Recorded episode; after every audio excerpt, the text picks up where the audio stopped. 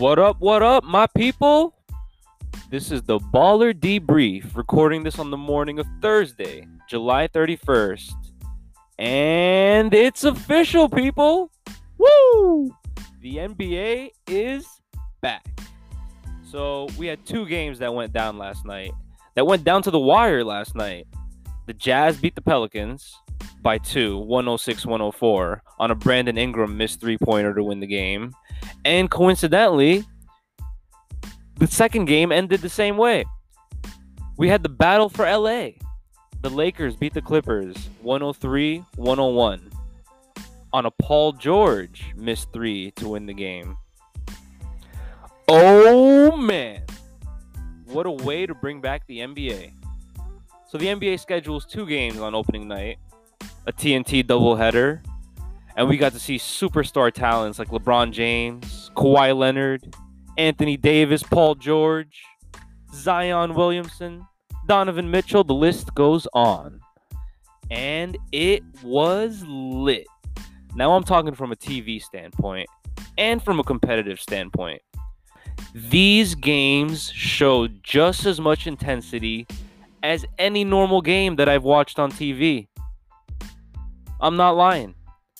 The fake crowd noise was on point. Even the sounds of the game were intensified because the NBA placed hundreds of mics under the hardwood. Literally everything I missed about the NBA, I got my fill last night. It was a real special night of basketball that's going to be remembered for a very long time.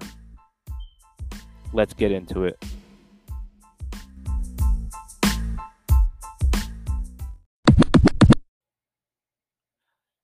So the NBA kicked off with the Jazz versus the Pelicans. Now, the Pelicans looked like they were going to take this one, leading most of the game and showing signs of dominance. But here's a scary stat for you. The New Orleans Pelicans, in games that they are tied or behind by 3 points or fewer in the last 5 minutes, which is crunch time. It defines clutch players. Moments where they are tied or behind by 3 points or fewer in the last 5 minutes. They are 5-23 this year. They can't close. It's as simple as that. 5-23 in tight games. Now, Zion played in limited minutes, and this is honestly no surprise. I feel like that's what's always been the case. It's always feel like, oh, Zion's limited, Zion's not playing, Zion. It's like they're starving us for more Zion. But he was extremely efficient in those few minutes that he played, 13 points in 15 minutes, 6 of 8 shooting from the field. Brandon Ingram led the Pelicans with 23 points. Sort of disappeared towards the end there a little bit. And surprisingly, Jordan Clarkson, lead scorer of the Jazz, also 23 points. Donovan Mitchell looked a little sloppy in this one, but he had 20 points. Mike Conley added 20 more. But I don't know, man. This Jazz team, it doesn't excite me enough. There's definitely something they're missing, and I can't really put my foot on it. I see them as a first round out. I'm sorry. Sorry, Utah fans. Sorry, Mormons. And hopefully on the Pel side, Zion can get himself back in shape and the Pelicans can, make a push to get into that play-in tournament and challenge the Memphis Grizzlies or whoever is in that 8th seed. Lonzo needs to step up too.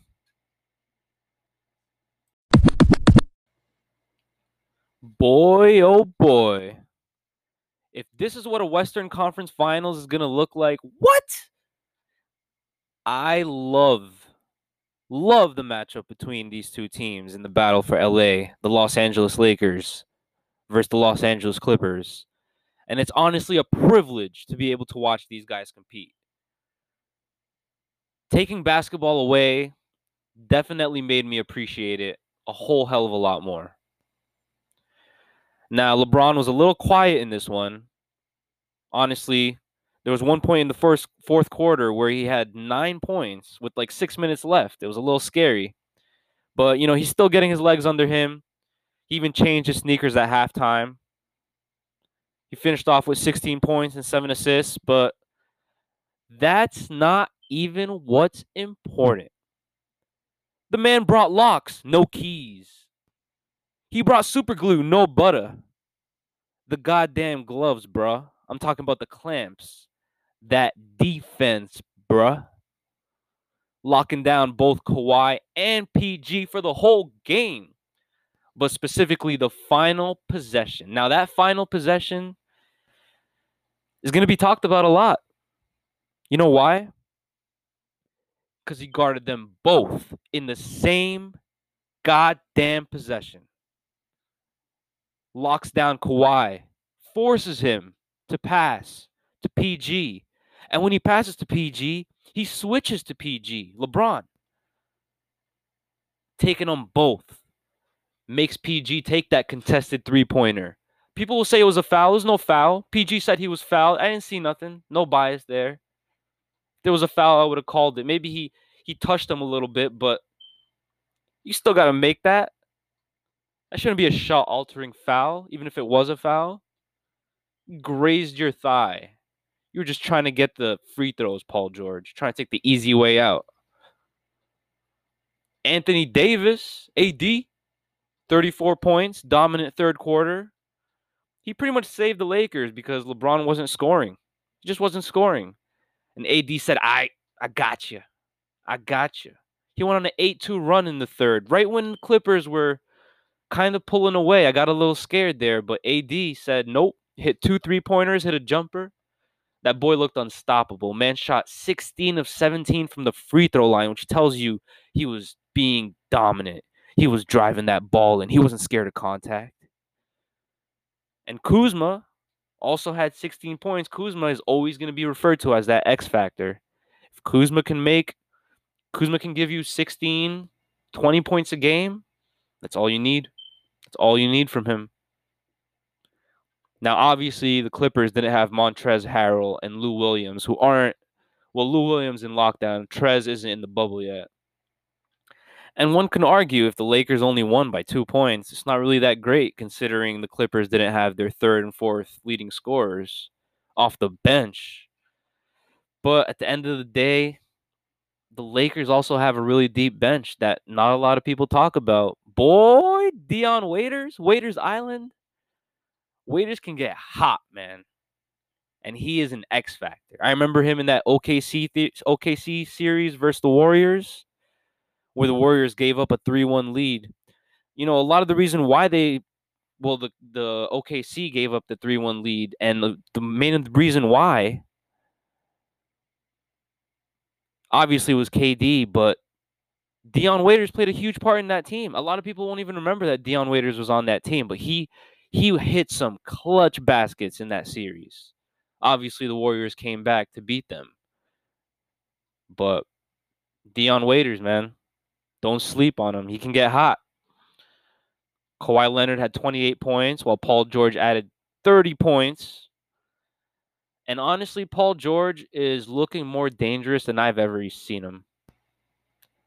I feel like before this shutdown, he wasn't fully healthy. He was still trying to get his legs under him. Something was wrong with him. He was coming off surgery. I feel like he rushed himself back because he wanted to play with Kawhi and get some team chemistry going. But he's looking like a monster out there. And generally, guys, I just can't emphasize how much I've enjoyed watching these two teams match up and just the NBA coming back in general. Now, the games today feature at 2:30 p.m. Orlando Magic take on the Brooklyn Nets. At 4 o'clock p.m., the Memphis Grizzlies take on the Portland Trailblazers. Also at 4 o'clock p.m., the Phoenix Suns take on the Washington Wizards. Cough, cough. And at 6:30 p.m., we have the game I'm looking forward to the most, the Boston Celtics versus the Milwaukee Bucks. Possible preview of the Eastern Conference Finals. At 8 p.m., we have the Sacramento Kings taking on the San Antonio Spurs. And at 9, p.m. Eastern, we have the Houston Rockets, James Harden, Russell Westbrook, taking on Luka Doncic and the Dallas Mavericks. Should be a fun night of games.